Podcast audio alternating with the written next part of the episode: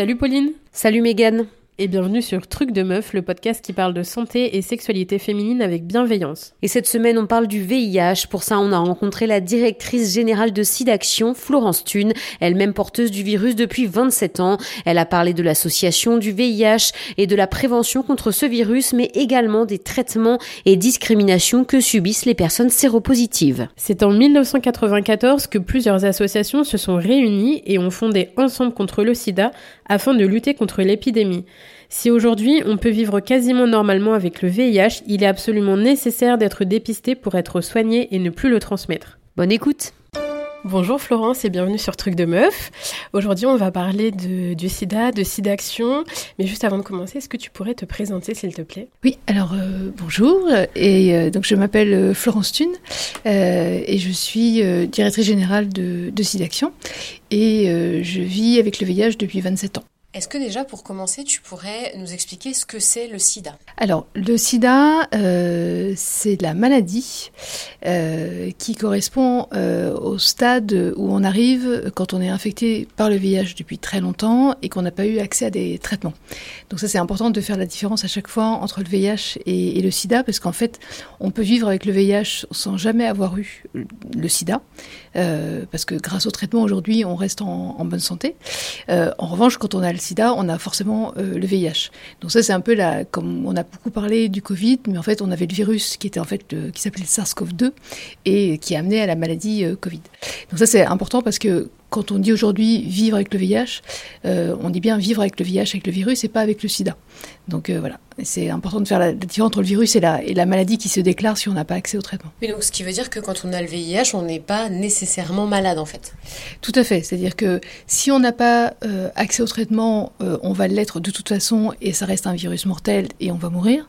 Mais effectivement, aujourd'hui, grâce à l'avancée des, des, traitements, si on a accès à un traitement rapidement après l'infection, même quelques années encore après, après l'infection, on peut rester effectivement en, en bonne santé. Hein. Donc ça, c'est la bonne nouvelle. Hein. C'est aussi une nouvelle qu'il faut faire passer pour inciter les gens aussi à aller se faire dépister.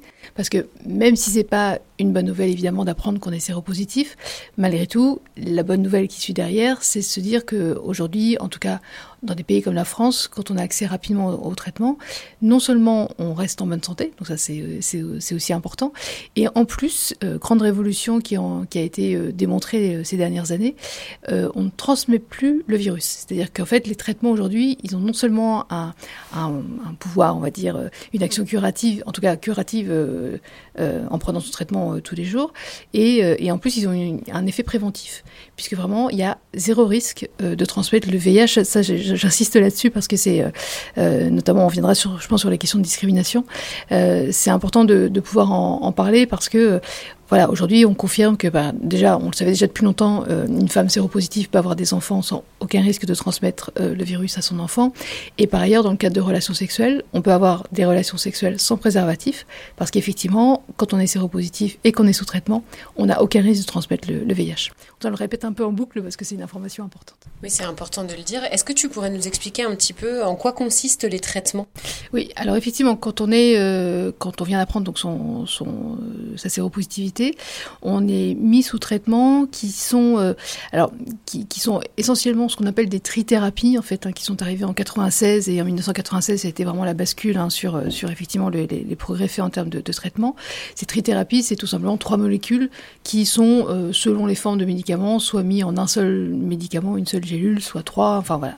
Aujourd'hui, c'est souvent une seule, une gélule. Euh, avec l'évolution aussi des, euh, traitements, on, repasse aujourd'hui parfois à une bithérapie, qui est un petit peu plus euh, légère.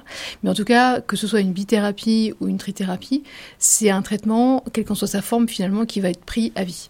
Donc soit on est sur des traitements qui vont être pris tous les jours, euh, matin et soir ou une fois par, euh, jour, euh, soit euh, on a là plus récemment depuis l'année dernière ce qu'on appelle des traitements injectables qui peuvent être injectés donc tous les deux mois. Donc les personnes vont à l'hôpital ou chez leur médecin tous les deux mois pour recevoir leur, injection. Donc ça c'est des progrès qu'on continue à voir hein, sur l'évolution des traitements, mais ça reste le même principe, c'est-à-dire que ce sont en fait des traitements qui, qui soient pris au quotidien ou tous les deux mois on va dire, si je donne une image, mettre sous cloche le virus, l'empêche de se propager dans, le corps, permettre à l'immunité de, de bien se, restaurer, et voilà, bloque le virus à condition qu'effectivement ce traitement il soit pris tout au long de sa vie. Pour l'instant, on n'a pas de traitement définitif du, du VIH.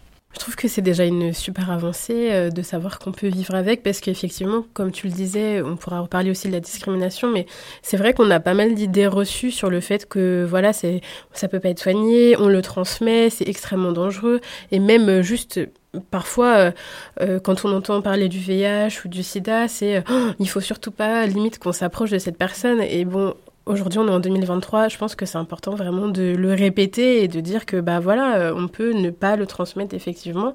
Et du coup, je voulais savoir, euh, pour euh, expliquer correctement, comment est-ce qu'on peut se retrouver malade? Comment est-ce qu'on l'attrape? Comment ça se passe? Ça, ça n'a pas changé. C'est-à-dire que les, modes de, contamination finalement sont, ceux qu'on connaît. Hein. C'est par le par la par voie sexuelle, par par le sang et par le lait maternelle. Euh, voilà. Et tout ça, de nouveau, euh, quand on n'est pas sous traitement. C'est-à-dire que vraiment, j'insiste hein, sur quand on est sous traitement, effectivement, ça empêche justement ces, contaminations. Mais de fait, quand on est contaminé, c'est parce que voilà, on a été euh, contaminé par, par exemple aussi par usage de, seringues non stérilisées si on utilise des drogues ou, ou par voie sexuelle, effectivement. donc ce qui se passe au début, c'est que finalement ce virus il reste très silencieux.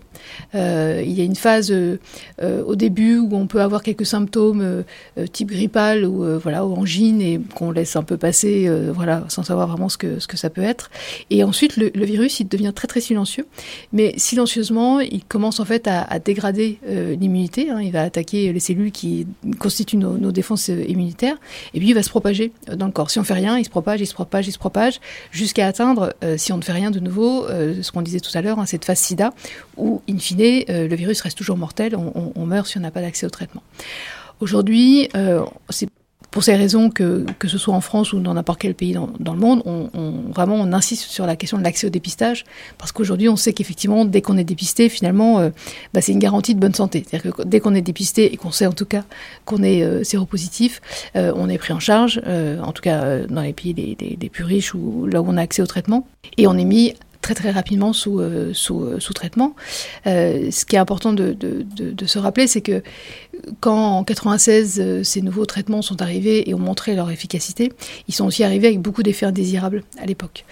Ce qui faisait qu'à l'époque, on, laissait un peu les personnes quelques temps sans traitement parce qu'on essayait de mesurer voilà, un, bon équilibre entre le fait de, rester quand même encore en bonne santé sans traitement avant de passer à des traitements qui allaient permettre de stopper le virus, mais qui à l'époque en tout cas avait des effets secondaires euh, importants, enfin des effets indésirables. Euh, aujourd'hui, euh, c'est beaucoup moins le cas. On a des effets indésirables qui sont moins importants, qui parfois sont inexistants même pour certaines certaines personnes. Donc on, voilà, on et, aujourd'hui, on, apprend euh, bah, de différentes façons aussi séropositif, hein, parce que aujourd'hui, le dépistage, il peut se passer euh, euh, en allant chercher un autotest à la pharmacie, en ayant un test prescrit par son médecin dans un labo, en allant dans un centre de dépistage. Donc là, il y a plein de on peut l'apprendre aussi parce que quelqu'un nous informe qu'il a été contaminé et qu'on a eu un rapport il n'y a pas très longtemps, et donc c'est important d'aller faire un, test. Donc il y a autant de façon parfois d'apprendre sa séropositivité que d'être pris en charge ensuite. Et est-ce qu'une fois qu'on a appris sa séropositivité, qu'on est sous traitement, tout ça c'est pris en charge par la sécurité sociale ou ça a un coût? Oui, tous les traitements aujourd'hui, euh, en tout cas les traitements euh, antirétroviraux, donc qui sont ces fameux euh, traitements qui permettent de rester en bonne santé, sont pris en charge intégralement par, par la sécurité sociale. Le test de dépistage, en dehors de l'autotest qu'on va acheter en pharmacie, mais aussi est, gratuit. Hein. On peut aujourd'hui, c'est important de rappeler que quand on cherche un lieu où se faire dépister, on peut aller aujourd'hui dans n'importe quel labo en France sans ordonnance et on a accès à un, test de dépistage gratuit à partir du moment où on a, la Sécu. Donc ça, c'est aujourd'hui les, les, moyens de dépistage, ils sont très très larges. Je ne sais pas si on pourra faire mieux, mais en tout cas, euh, ils sont assez larges. Et là, après, on a effectivement euh, une prise en charge médicale euh, et qui reste gratuite. Les personnes qui aujourd'hui sont, juste pour finir là-dessus, qui sont séropositives, sont ce qu'on appelle pris en charge sous le régime de, l'ALD, qui est l'affection à longue durée, hein, qui concerne aussi plein d'autres pathologies et qui permet effectivement d'avoir une gratuité des, en tout cas des principaux soins. Et, et, du coup, est-ce que tu saurais à peu près combien de personnes sont atteintes du VIH, en tout cas en France? En France, on estime à, environ 175 euh, 000 le nombre de personnes vivant avec le, avec le VIH. Alors, on a, on a besoin de données plus récentes. On pense que ce chiffre est, est, euh, plus important que celui-ci, mais en tout cas, les, dernières données étaient, étaient celles-ci. Et ce qui est estimé aussi par les chercheurs, alors qu'ils font des, de savants calculs en, termes d'épidémiaux, euh, c'est que sur ces 173 000 personnes, il y a environ entre 20 et 25 000 personnes qui finalement ne savent pas qu'elles sont séropositives. Et, là, c'est ce qu'on appelle on appelle l'épidémie cachée. En tout cas, c'est là où on a la dynamique de l'épidémie, puisque comme on sait que les personnes qui connaissent leur statut, bah, souvent elles sont sous traitement et donc elles, elles ne contaminent plus. Et bah, ce sont ces personnes en fait qui ne connaissent pas leur statut et qui pour certaines, euh, voilà, vont pas forcément euh, euh, adopter des gestes de, prévention. Elles continuent à, voilà, à, faire en sorte que cette, cette épidémie, pour l'instant, n'est pas contrôlée. Et du coup, c'est aussi à ça, j'imagine, que sert d'action de pouvoir faire de la prévention, de permettre justement que l'épidémie ne se développe pas. Est-ce que tu pourrais bah, nous présenter un peu cette association qui est bon, quand même très connue, mais pour les personnes qui n'en auraient jamais entendu parler?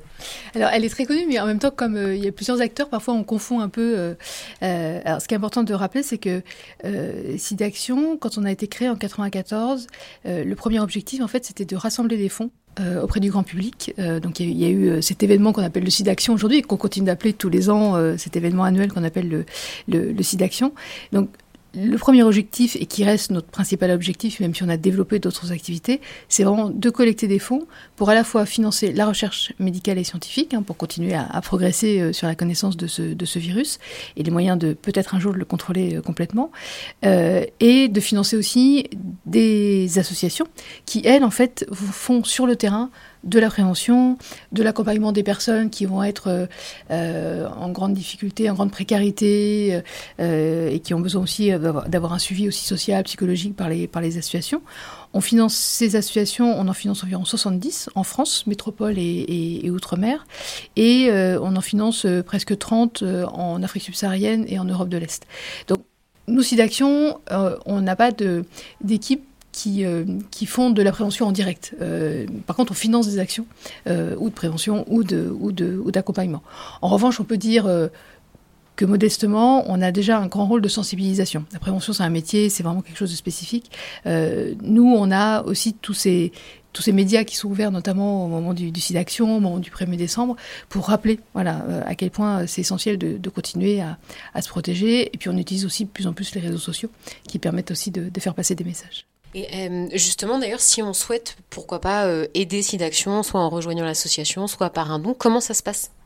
Alors, euh, pour, aider SIDAction, euh, euh, très franchement, la première façon d'aider de, SIDAction et la première, le geste le plus direct, c'est effectivement de pouvoir faire un don à SIDAction. Hein. On, sollicite les dons au moment de, de, notre événement annuel, mais tout au long de l'année aussi. Hein. Donc il suffit d'aller sur le site de SIDAction, faire un don. Il y a plein de, de moyens de, se mobiliser parce que c'est vraiment, on va dire, le nerf de la guerre. Hein. C'est vraiment ce qui nous permet, nous, de continuer à, faire notre métier et notre, de remplir, répondre à nos missions. alors, on fait peu appel euh, à des bénévoles euh, en dehors de cet événement annuel. Parce que comme justement on n'a pas d'action de terrain, euh, voilà, on ne va pas s'inventer ce qu'on ce qu'on ne fait pas. on fait essentiellement appel à, des, bénévoles pendant le, les trois jours du week-end du site d'action, notamment vous savez pour répondre au, au, 110, parce que les gens appellent le 110 et là il faut pour le coup des gens très mobilisés pendant trois jours, des fois pendant la nuit, pour répondre à ces appels. Et puis après, voilà, on est une structure avec une, voilà une équipe salariée. Parfois, on, voilà, on ouvre des postes, mais ce sont des rôles plus, plus précis. C'est toujours l'argent, comme tu disais, le nerf de la guerre. Et justement, tu, tu nous parlais de financer la recherche. J'ai la sensation dans ce que tu dis là, avec justement les traitements qui évoluent, que quand même, c'est un domaine dans lequel il y a des fonds qui sont mobilisés et euh, justement où les traitements, il y a des avancées qui sont notées euh, quand même au fil des années. Oui, oui, parce qu'effectivement, hein, c'est euh, nous, on finance beaucoup euh, ce qu'on appelle la recherche fondamentale. Hein, c'est un peu ce qui se passe sous le microscope et, et parce qu'en fait, ce virus, il est tellement compliqué. Hein. Vous savez, on nous a souvent posé la question de pourquoi est-ce qu'on n'a pas trouvé un, vaccin contre le VIH alors qu'en un an, euh, on avait trouvé un vaccin euh, contre la Covid. Euh, là, on rappelle effectivement que, ce virus, il est très très différent du, du SARS-CoV-2, hein, du, virus de la Covid, qui, passe son temps à, muter. Donc, c'est difficile aussi de trouver un vaccin qui est efficace contre les différents variants du, VIH. Et donc, ce qui fait qu'aujourd'hui, 40 ans après la, découverte du, VIH, les chercheurs ils continuent à observer la façon dont ce virus fonctionne dans le corps pour comprendre comment aller le, soit soit l'arrêter avant qu'il rentre dans les cellules, soit le soit le, tuer une fois qu'il est dans la dans la cellule. Et donc cette recherche là, elle a effectivement permis au fur et à mesure des années de mieux comprendre comment euh, le virus fonctionnait et donc d'améliorer euh, in fine les traitements qui permettaient justement de, bloquer son, euh, son, entrée dans le corps ou sa, ou sa, ou sa diffusion. Aujourd'hui, on pourrait nous dire, mais qu'est-ce qu'on cherche encore, puisqu'on nous dit que les gens finalement sont en bonne santé une fois qu'ils sont sous traitement. On cherche, on va dire, deux choses principalement. Bien sûr, toujours ce vaccin. Donc ça, c'est un, un, point important. Hein. Bien sûr, on a le préservatif, bien sûr, on a cet effet de ces traitements, mais moi, je rêve qu'un jour, euh, euh, un, jeune ou une jeune puisse se dire, euh, voilà, moi, je me suis vacciné, terminer les préservatifs. Enfin, je, suis, voilà, je suis complètement libérée, plus de crainte parce que je suis, je suis vaccinée. Et puis, on cherche autre chose. Hein, c'est aussi, bah, finalement, guérir. parce qu'aujourd'hui, on ne guérit pas du VIH et on cherche à voir comment est-ce que finalement, un jour, on pourra trouver un traitement qui permettra, pris une seule fois, de, définitivement ou éliminer le virus, ou vraiment qu'il soit sous cloche définitivement sans plus avoir à, trouver de, à prendre des traitements tout au long de sa vie. D'ailleurs, tu nous parlais d'effets secondaires qui sont moindres sur les, les traitements. Est-ce que tu pourrais nous dire un petit peu quels peuvent être les effets de ces traitements? Ils ont été euh, très lourds effectivement euh, au début, hein, puisque par exemple, euh, ils pouvaient parfois entraîner en fait ce qu'on appelle des lipodystrophies, c'est-à-dire qu'on avait les, femmes ou les hommes, d'ailleurs c'était différent selon les femmes ou les hommes, mais avoir des, par exemple, des, jambes très fines et la graisse allait se mettre plutôt autour du ventre ou parfois derrière le ce qu'on appelait la bosse du bison, derrière le, le, cou pour les pour les hommes. Donc ça, ça avait déjà des effets très en plus délétères hein, sur sur le physique des personnes et qui déjà avaient peu confiance en en, elle. Et puis, il y a eu des effets aussi très forts sur... Euh, euh, par exemple euh, l'augmentation du cholestérol, enfin, sur le métabolisme en fait des personnes qui aujourd'hui, et c'est pour ça que je le précise, on parle des personnes qui vieillissent avec le VIH. Alors c'est une bonne nouvelle hein, parce que ces personnes-là, elles sont, elles sont pas mortes dans les années 80-90, mais elles vieillissent avec le VIH. Mais en vieillissant avec le VIH, à la fois c'est une bonne nouvelle, hein, puisqu'elles sont, elles sont toujours là, et en même temps, ces personnes qui ont pris les premiers traitements avec ces forts effets secondaires, elles développent aujourd'hui des maladies cardiovasculaires ou des pathologies qu'on a qu'on peut avoir habituellement en vieillissant, mais elles le développent plus tôt que les personnes séro, séronégatives. Donc ça, c'est les effets à la fois du traitement et du virus qui est dans leur corps depuis, depuis très longtemps. Euh, c'est vrai qu'aujourd'hui, euh, les, les, pardon, les traitements euh, disponibles ont moins ces, euh, ces effets-là. Euh, on, on avait aussi beaucoup de, de traitements qui avaient des effets psychiques. voilà, les personnes dormaient plus, il y avait des problèmes de, de, gestion de l'humeur. Enfin, c'était vraiment très, très compliqué.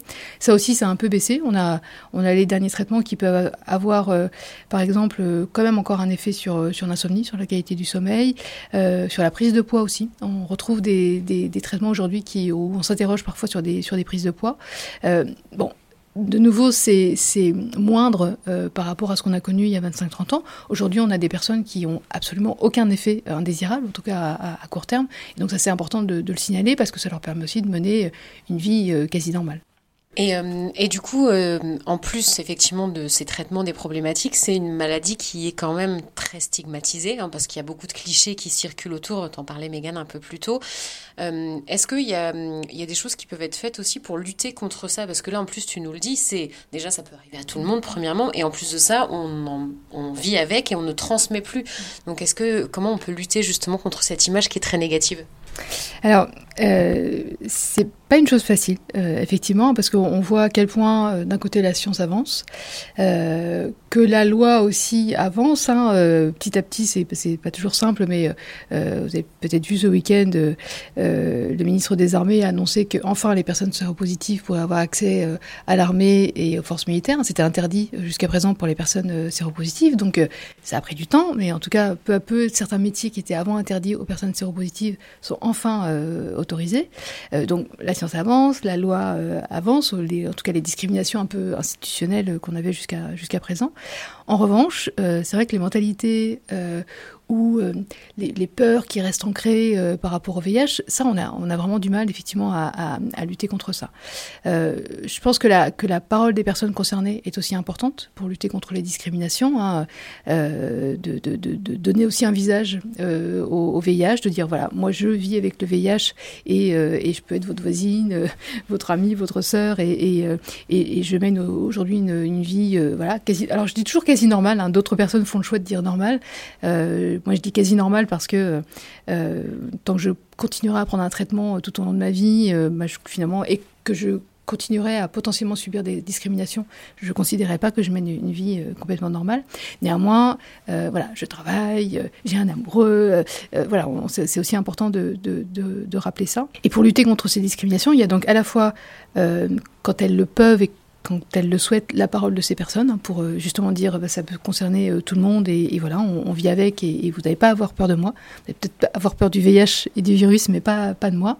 Et puis aussi, euh, c'est important d'avoir la, la, parole de, de ces chercheurs, de ces médecins un peu connus qui bah, qui viennent conforter et rappeler que oui, la science a prouvé que euh, grâce au traitement, par exemple, on transmet plus le VIH, que, que oui, la science fait des, des progrès. Et ça, c'est aussi important d'avoir une parole un peu, euh, euh, un peu globale. Il nous manque peut-être sûrement en ce moment une parole, on va dire, plus politique et, et institutionnelle en termes de prévention et, et, et de enfin, promotion, de, d'information plutôt sur ce qu'est la vie avec le VIH, voilà, du, du, côté du gouvernement ou du, des, de, des acteurs publics. Ah, c'est incroyable, je savais pas du tout qu'il y avait des métiers qui étaient interdits comme ça. Le don de sang, par exemple, je savais que c'était très compliqué, mais est-ce qu'il y a d'autres professions comme ça euh, qui sont encore fermées et pourquoi Surtout pour quelles raisons et, euh, ben parce que je pense qu'au fil, enfin dans les années 80-90, euh, effectivement ont été pris un certain nombre de mesures euh, où les institutions ou les certains corps de métier avaient une peur de la transmission parce que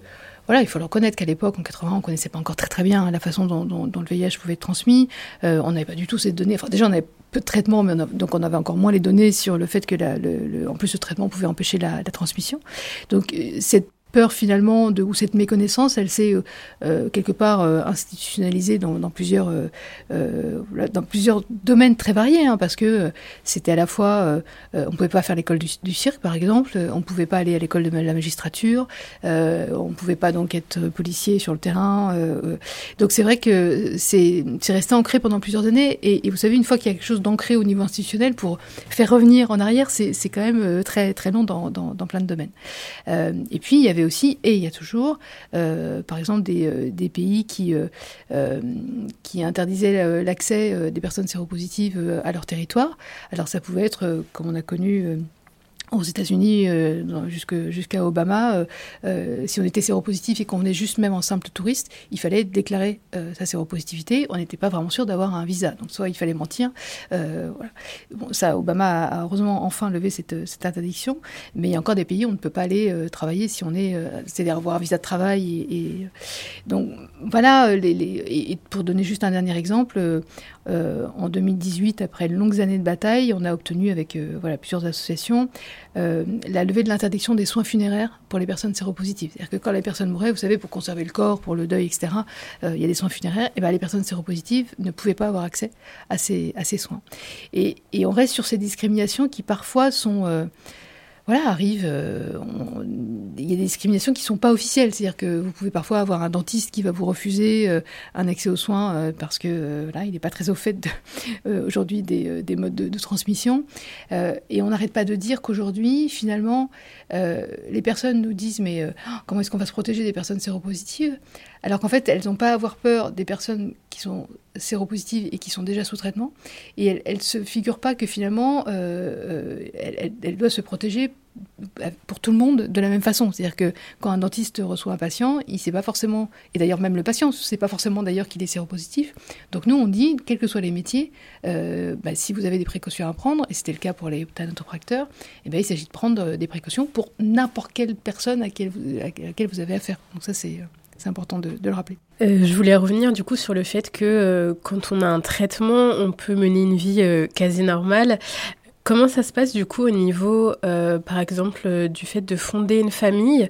Est-ce que, parce que tu disais que du coup une mère ne va pas le transmettre, est-ce qu'il y a un suivi particulier pour la grossesse? Et tu as parlé aussi du lait maternel, si je me souviens bien, on peut le transmettre.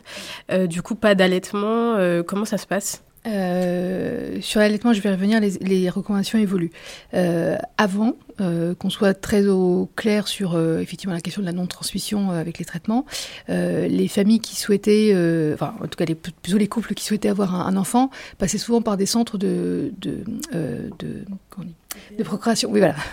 procréation médicalement euh, assistée. Euh, par exemple, si euh, c'était la femme qui était séropositive et, l'homme séronégatif, hein, par exemple dans des couples ce qu'on appelle séro, sérodifferents, eh bien en fait il y avait une insémination artificielle pour éviter en fait une relation sexuelle naturelle, voilà. Et, et de fait, les, traitements, ça, donc ça par contre on le sait depuis vraiment depuis très longtemps, euh, les, femmes en fait, euh, quand elles étaient enceintes euh, et qu'elles étaient déjà sous traitement, on savait qu'il y avait quasiment plus de risque euh, de transmission du, VIH, c'est toujours le, le, cas, donc c'est vraiment. Euh, en revanche, jusqu'à présent, on n'était pas trop trop sûr sur la question de l'allaitement. Donc effectivement, on conseillait d'éviter l'allaitement parce que ça pouvait être un risque de plus de transmission. On n'était pas trop sûr effectivement des effets des effets à ce, à ce sujet-là. Euh, Peut-être un petit pas de côté, mais par exemple, dans, dans certains pays en, en Afrique, à l'inverse, euh, on conseillait et on conseille encore au moment malgré tout euh, d'allaiter parce que dans certains pays où par, exemple il y a peu d'accès à l'eau potable, et eh ben, plusieurs études ont montré que finalement les petits ils avaient bien plus de risques de mourir d'une eau qui n'était pas potable dans un biberon que euh, finalement d'avoir le VIH de leur, de leur maman, surtout si elle était sous traitement. Là, les, les, recommandations, et je vous parle de vraiment quelque chose de très très récent, elles ont évolué aux États-Unis. Euh, aux États-Unis, ils ont commencé à dire bon, pour l'allaitement, euh, c'est possible euh, de pouvoir allaiter son bébé si les femmes le, en, font le choix, et c'est toujours une question de, choix. On a fait un petit papier de positionnement récemment là en, en France parce qu'on sait que les recommandations vont bientôt évoluer, en espérant aussi que bah, finalement les mamans elles puissent faire leur choix librement euh, à partir des informations qu'elles ont, euh, et que si à moi elles souhaitent allaiter sans les culpabiliser, euh, sans faire peur à qui que ce soit, elles puissent effectivement être accompagnées dans cette, dans cette démarche. Donc ça, ça, évolue beaucoup. Mais aujourd'hui, effectivement, les, les, couples qui, qui ont des enfants, que ce soit l'homme et la femme qui soient séropositifs, les deux, etc., à partir du moment où les deux sont sous traitement, eh ben non seulement la conception se fait naturellement, les, mamans sont suivies, donc il y a toujours un, suivi, effectivement. Euh, on s'assure surtout, finalement, qu'elles soient toujours sous traitement pendant leur grossesse, qu'elles continuent à avoir ce qu'on appelle, en fait, une charge virale indétectable. C'est-à-dire que le traitement, il, permet de, La charge virale, c'est la quantité de virus dans le sang. Et en fait, elle, devient ce qu'on appelle indétectable, c'est-à-dire qu'elle devient tellement infime en quantité qu'effectivement, c'est pour ça qu'il n'y a plus de risque de, transmission. Et tant qu'il y a cette charge virale indétectable, le bébé, euh, alors le, fœtus et après le, le bébé n'a aucun risque, effectivement, de transmission. Et il y a... Euh, aussi un protocole pendant l'accouchement, euh, voilà, ou, ou qui, est, qui est suivi. Il y avait souvent des césariennes, euh, c'est moins le cas jusqu'à présent, mais voilà, ça, ça, a évolué aussi. Mais vraiment, tout est fait aujourd'hui pour, euh, pour euh, normalement, quand, quand, le personnel de santé est bien informé, pour assurer les, mamans et, les papas d'ailleurs, sur effectivement sur, sur le fait de pouvoir fonder une famille. Et on a par exemple sur Instagram, on a une jeune femme qui s'appelle André Amestre, qui témoigne, je ne sais pas si vous, vous avez vu, mais allez, allez voir son compte si, si un jour vous avez l'occasion.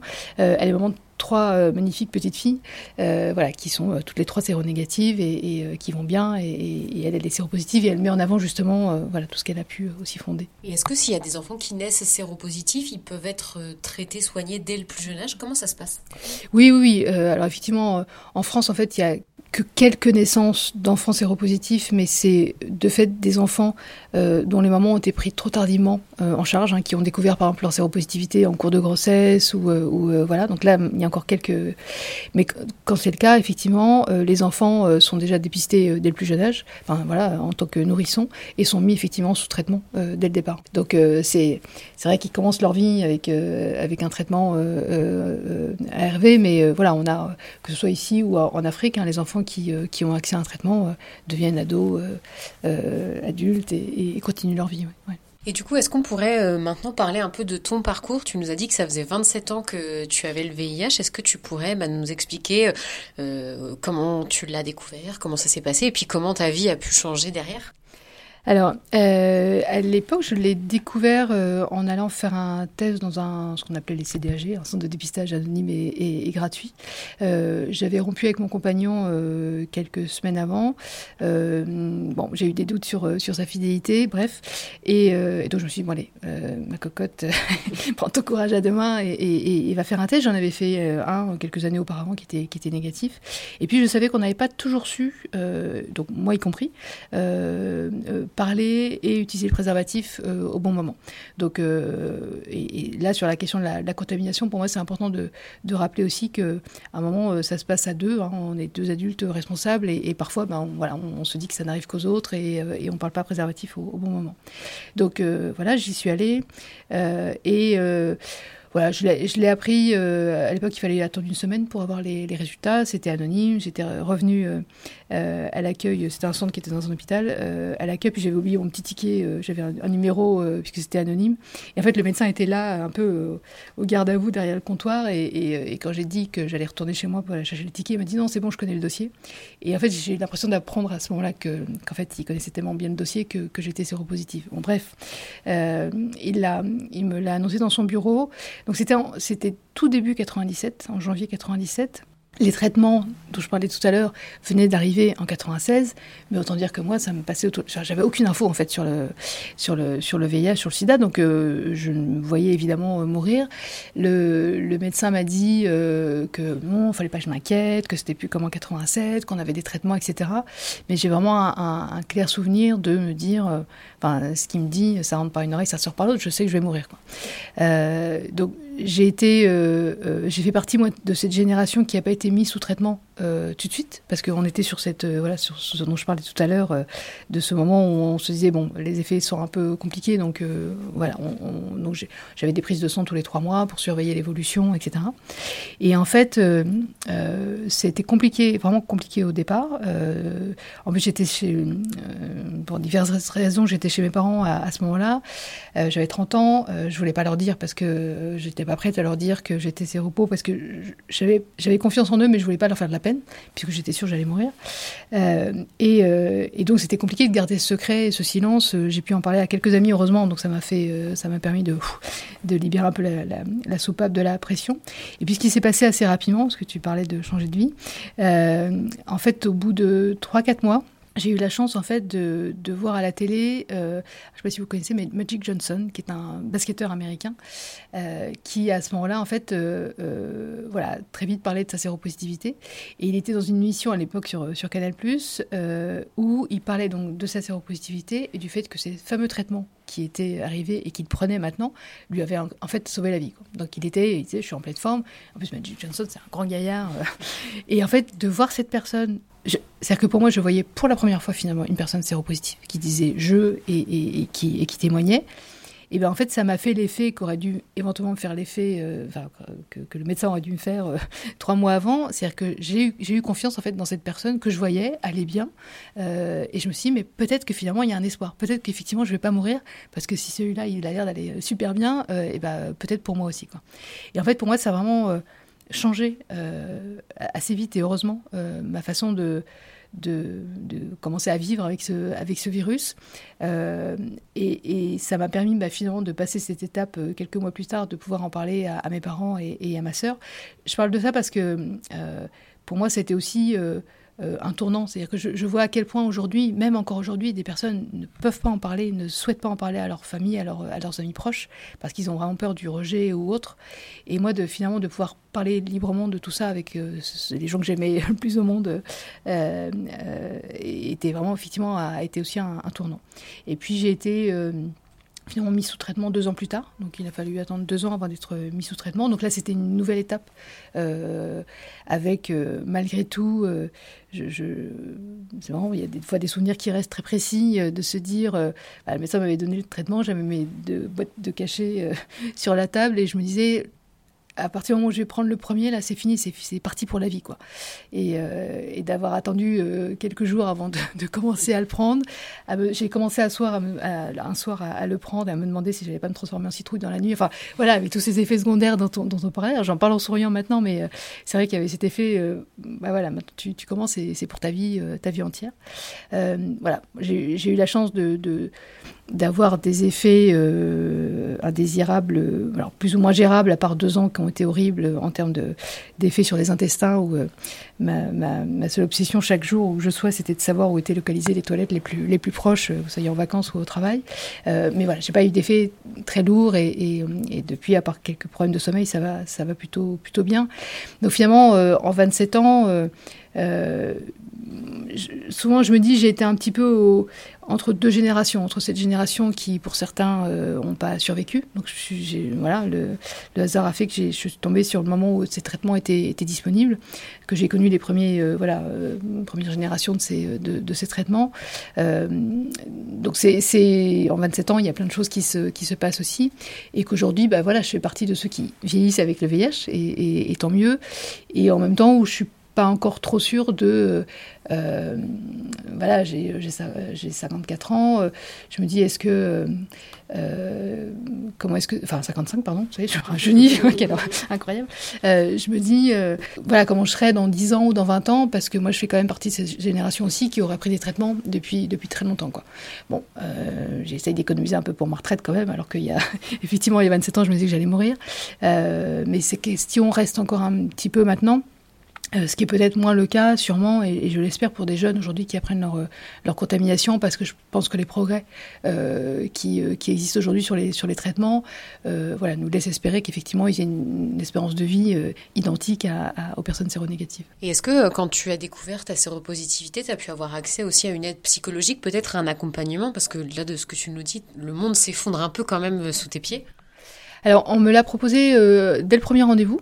Euh, ce que j'ai refusé, enfin sur le coup, c'est-à-dire je j'avais l'impression de devoir euh, d'abord gérer toute seule euh, ce truc-là qui m'arrivait, et c'est moi en fait qui, voilà, qui ai fait cette démarche quelques mois après en me disant euh, finalement, c'est important de déposer euh, auprès de quelqu'un qui euh, voilà qui aura pas de, de jugement et qui, à qui je pourrais dire des choses que j'ai pas forcément envie de dire à mes, à mes, à mes proches. Donc ça, ça a été aussi important d'avoir accès à, cette, à, ce, à ce soutien. et puis aussi, c'était d'autant plus important que autant euh, finalement physiquement j'allais plutôt plutôt bien euh, que j'avais euh, voilà que j'avais un travail des amis et donc j'avais voilà des amis qui étaient aussi au courant donc j'évoluais finalement dans une situation plutôt favorable en revanche ce qui a été un, grand blocage pour moi et qui l'a été pendant très nombreuses années pour voilà, pour d'autres personnes et qui l'est encore parfois, c'est qu'à l'époque, j'étais vraiment tétanisée par la peur de transmettre. Ce qui fait qu'en fait, cette peur, euh, euh, plus ou moins exprimée, euh, m'a empêché finalement de reprendre une relation euh, euh, voilà, avec quelqu'un. C'est-à-dire que je, pense que je me suis mis des, des euh, sans faire de la psychologie de comptoir, mais des, des barrières pour empêcher toute, toute relation. Et ce qui fait que je suis restée dix ans sans personne dans ma vie, voilà, sans avoir de relation sexuelle. C'était pour moi, j'étais vraiment, alors que je, savais, c'est comme la peur dans l'avion, hein, je savais rationnellement que, que voilà, en utilisant un préservatif, j'avais pas de risque de transmission, mais c'était vraiment trop, voilà, trop, trop important pour moi. Et ça, ça a été un pan de ma vie qui a fait que, euh, je disais tout à l'heure, euh, une femme séropositive, et déjà aussi à, mon époque, pouvait avoir des enfants. Mais c'est ce qui fait aujourd'hui que j'ai pas d'enfants, parce que finalement, quand euh, finalement je me suis libérée grâce à ces informations sur le, la non-transmission du virus avec un traitement efficace, et ben voilà, je suis tombée amoureuse euh, euh, avec mon chéri qui est, qui est toujours là, et, euh, et mais qu'il était trop tard pour moi, j'avais plus de 40 ans voilà, pour décider d'avoir des enfants. Donc j'ai, j'ai, pour moi, le, fait de ne pas avoir eu d'enfants, c'était un effet indirect du, de, de, la vie avec le, avec le VIH, et, et je sais aujourd'hui à quel point, c'est pour ça que je répète en boucle, hein, cette histoire de, de non-transmission, parce que je sais à quel point aujourd'hui, une personne qui apprend sa séropositivité et qui va bien au niveau physique, va encore aujourd'hui pouvoir se mettre des blocages faute d'informations information euh, voilà, euh, actualisée sur le VIH. Et puis même, comme tu disais, euh, trouver un partenaire et l'annoncer, ça doit pas être quelque chose de facile, même avec l'avancée des traitements aujourd'hui, vu les, justement les stigmates qu'il y a autour de la maladie. Oui, c'est compliqué. On a, on a beaucoup de témoignages hein, qui, qui, qui, vont dans ce sens. Hein. À la fois des... des par exemple, à Action, tous les ans, on fait un, un sondage auprès des jeunes. Alors, je ne vais pas stigmatiser les jeunes parce qu'on on l'a fait aussi auprès de moins jeunes, on avait plus ou moins les mêmes résultats. Mais bon, euh, en l'occurrence, donc là, on le fait annuellement auprès, auprès des jeunes. Et dans les questions qu'on pose, euh, on a par exemple la question de la confiance dans le préservatif. Donc, très largement, 95%, euh, les gens nous répondent qu'ils ont confiance dans le préservatif comme moyen de, de, prévention. En revanche, quand on pose la question, est-ce que vous seriez prêt à avoir des relations sexuelles protégées avec une personne séropositive, on a 25% qui nous répondent non. Donc, c'est paradoxal, c'est-à-dire que les personnes, elles continuent à avoir peur des personnes séropos, même avec euh, un préservatif. Donc les peurs, elles restent très ancrées. Et ce qui fait qu'aujourd'hui, effectivement, on a, on a voilà, des témoignages qui, fait que, qui, qui, là, qui nous disent euh, euh, je lui ai appris que j'avais le VIH, il est parti en courant. Quoi. Donc, et, et, en fait, ben, moi j'ai un peu, je l'ai un peu annoncé de manière un petit peu spécifique parce que il s'est trouvé que, que, en fait j'ai rencontré mon compagnon sur Mythique, hein, qui était le, qui était le, qui était l'outil à l'époque, et, et, en fait je me suis dit que je voulais pas que finalement notre première rencontre en vrai soit finalement euh, pollué entre guillemets par cette annonce. C'est-à-dire que je me, suis dit, euh, j'ai vraiment envie que cette première rencontre, elle soit vraiment une, première rencontre et que je garde pas en tête euh, le fait de, d'avoir savoir à quel moment j'allais lui annoncer. Donc en fait, j'ai pris le parti de lui annoncer avant de se rencontrer. Et en disant que bah, finalement, s'il venait à la première rencontre, c'est qu'il venait en, tout état de, en connaissance de cause et, et, et c'est ce qui s'est passé, puisqu'en fait, il est venu. voilà, et que, ça lui a permis lui aussi finalement. alors il n'y a pas de recette magique, hein, chaque, histoire et chaque décision est, différente. Euh, mais c'est vrai que ça lui a permis lui de voilà de digérer la nouvelle, de, de s'informer finalement, peut-être parce que euh, avec des questions qu'il aurait peut-être pas osé me poser si je lui avais euh, voilà balancé l'information comme ça.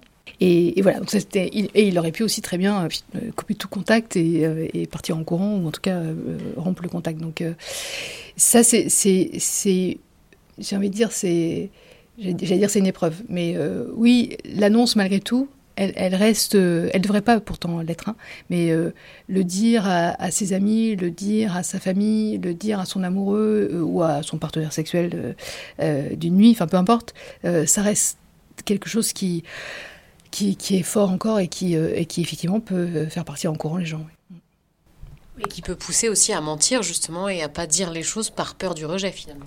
Oui, alors moi c'est ce que c'est ce que je commence à faire euh, et je, je, le dis maintenant. Euh, c'est euh, alors pas avec mes amoureux parce que j'en ai qu'un avec, mais dans, dans, le milieu de la santé.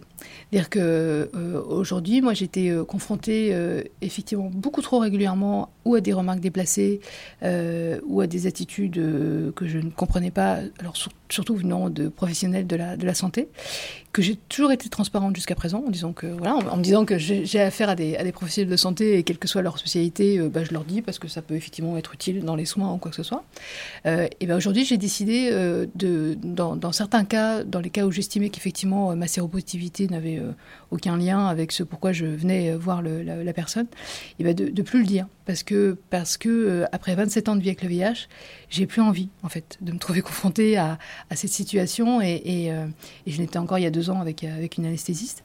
Et je, voilà, donc je, oui, cette situation où ce risque de rejet, il peut amener effectivement à, mentir euh, ou à c'est mentir ou, ne pas dire parce qu'effectivement, on, on, nous pose souvent la question est-ce qu'il faut le dire sur à, son employeur et nous, on dit en boucle, mais surtout pas. Enfin, autant il y a eu très longtemps, quand les gens étaient très malades, bah, voilà, ils étaient souvent absents. Euh, c'était, euh, voilà, à un moment, il fallait euh, ou mentir sur la raison pour laquelle on était absent, ou etc. Aujourd'hui, effectivement, avec les traitements, les personnes font des examens tous les six mois. on passe absenter, tu prends du RTT et puis tu, voilà, tu, tu, tu t'arranges.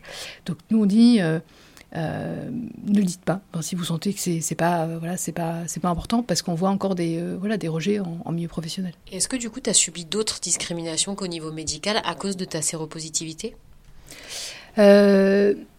Indirectement, c'est-à-dire que, alors là aussi ça s'est amélioré, hein, mais par exemple, j'ai pendant très longtemps, j'étais pas, les personnes séropositives n'étaient pas en mesure de, de prendre de prêts parce que, alors, sur des prêts, sur des très court terme, oui, mais en tout cas pour acheter une maison, par exemple, c'était juste euh, impossible.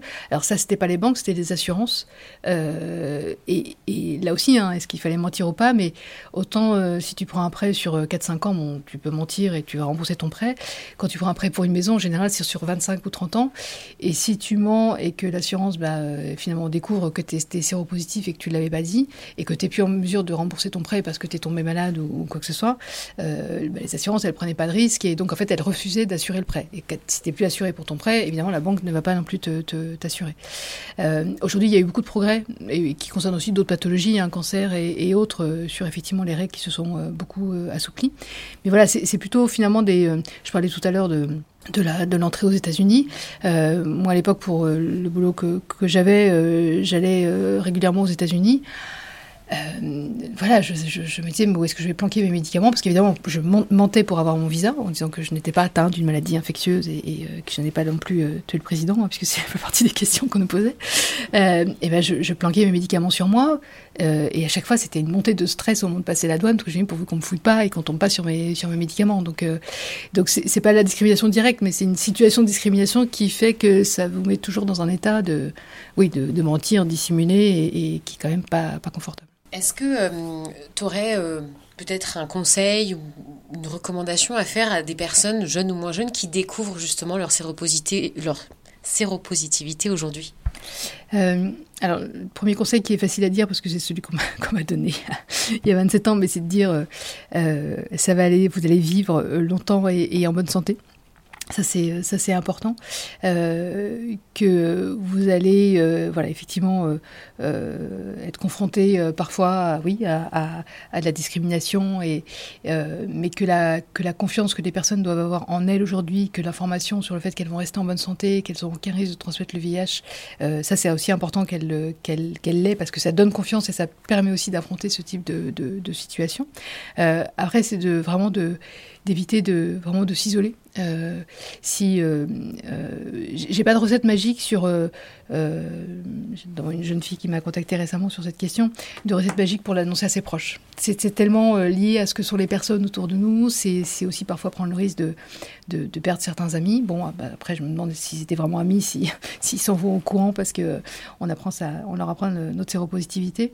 mais c'est aussi si justement on est on est dans un blocage par rapport à ah, au fait d'en parler à ses, à ses proches, c'est quand même de trouver quelqu'un pour en parler. Ça peut être dans une association, ça peut être euh, éventuellement un psy, et, et euh, euh parce qu'avant c'est important de, de, déposer ça.